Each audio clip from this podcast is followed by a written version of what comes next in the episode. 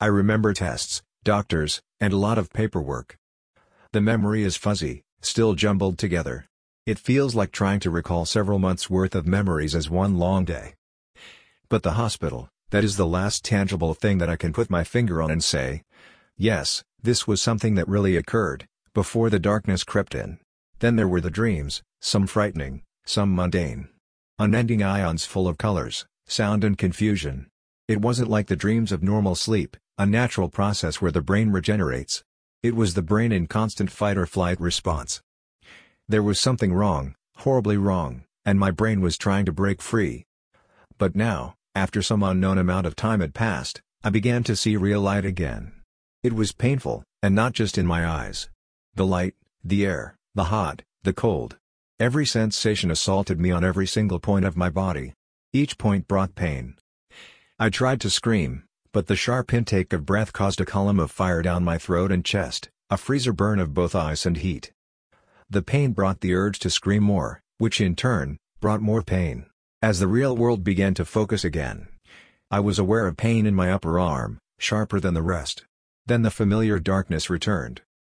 The colors, shapes, and sweet sounds returned and receded more slowly this time. Cracks of light appeared, then the whisper of a breeze, I came around to consciousness gradually, recognizing the familiar shape of my cryopod. I spent months training in this, learning how to use it for my medical and other basic needs for the first few weeks of my new life.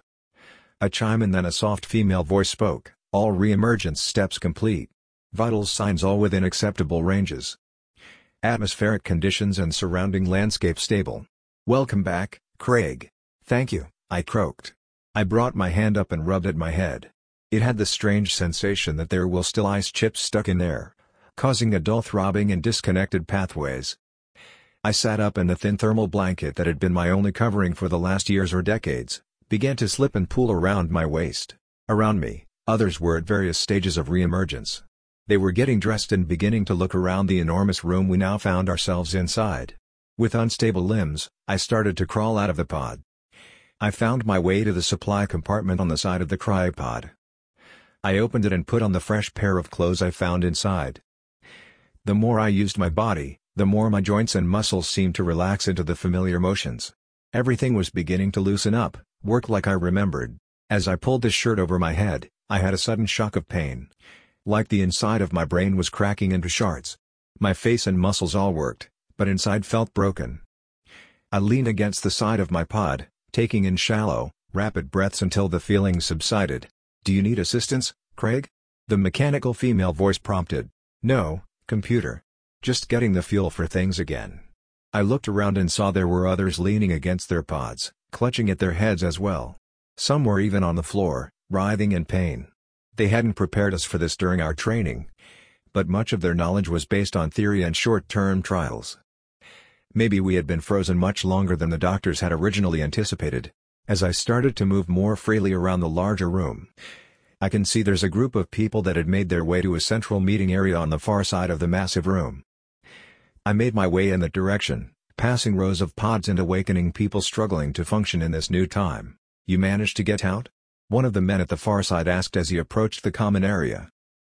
There were stacks of supplies, including bottled water and nutrient bars spread across the main table. Seems like it. I answered, cracking open one of the bottles of water and taking a small sip. You must be one of the stronger ones. The rest aren't doing as well. Some of the pods are even dark. The man paused, clutching at his head again for a moment.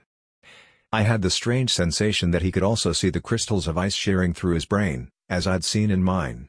When the man looked back, there was a vacant, burning look in his eyes.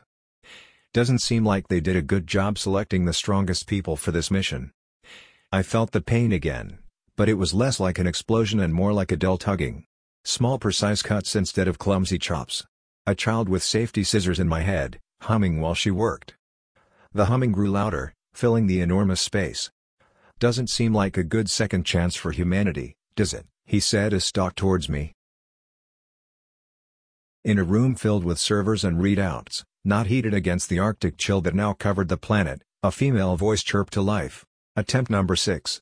Neural degeneration occurred rapidly and led to psychosis within days for a majority of the population.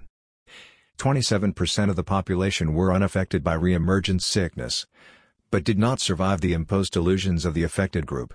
Tissue samples are being collected and analyzed for a predictive test and better treatment for subject group 7.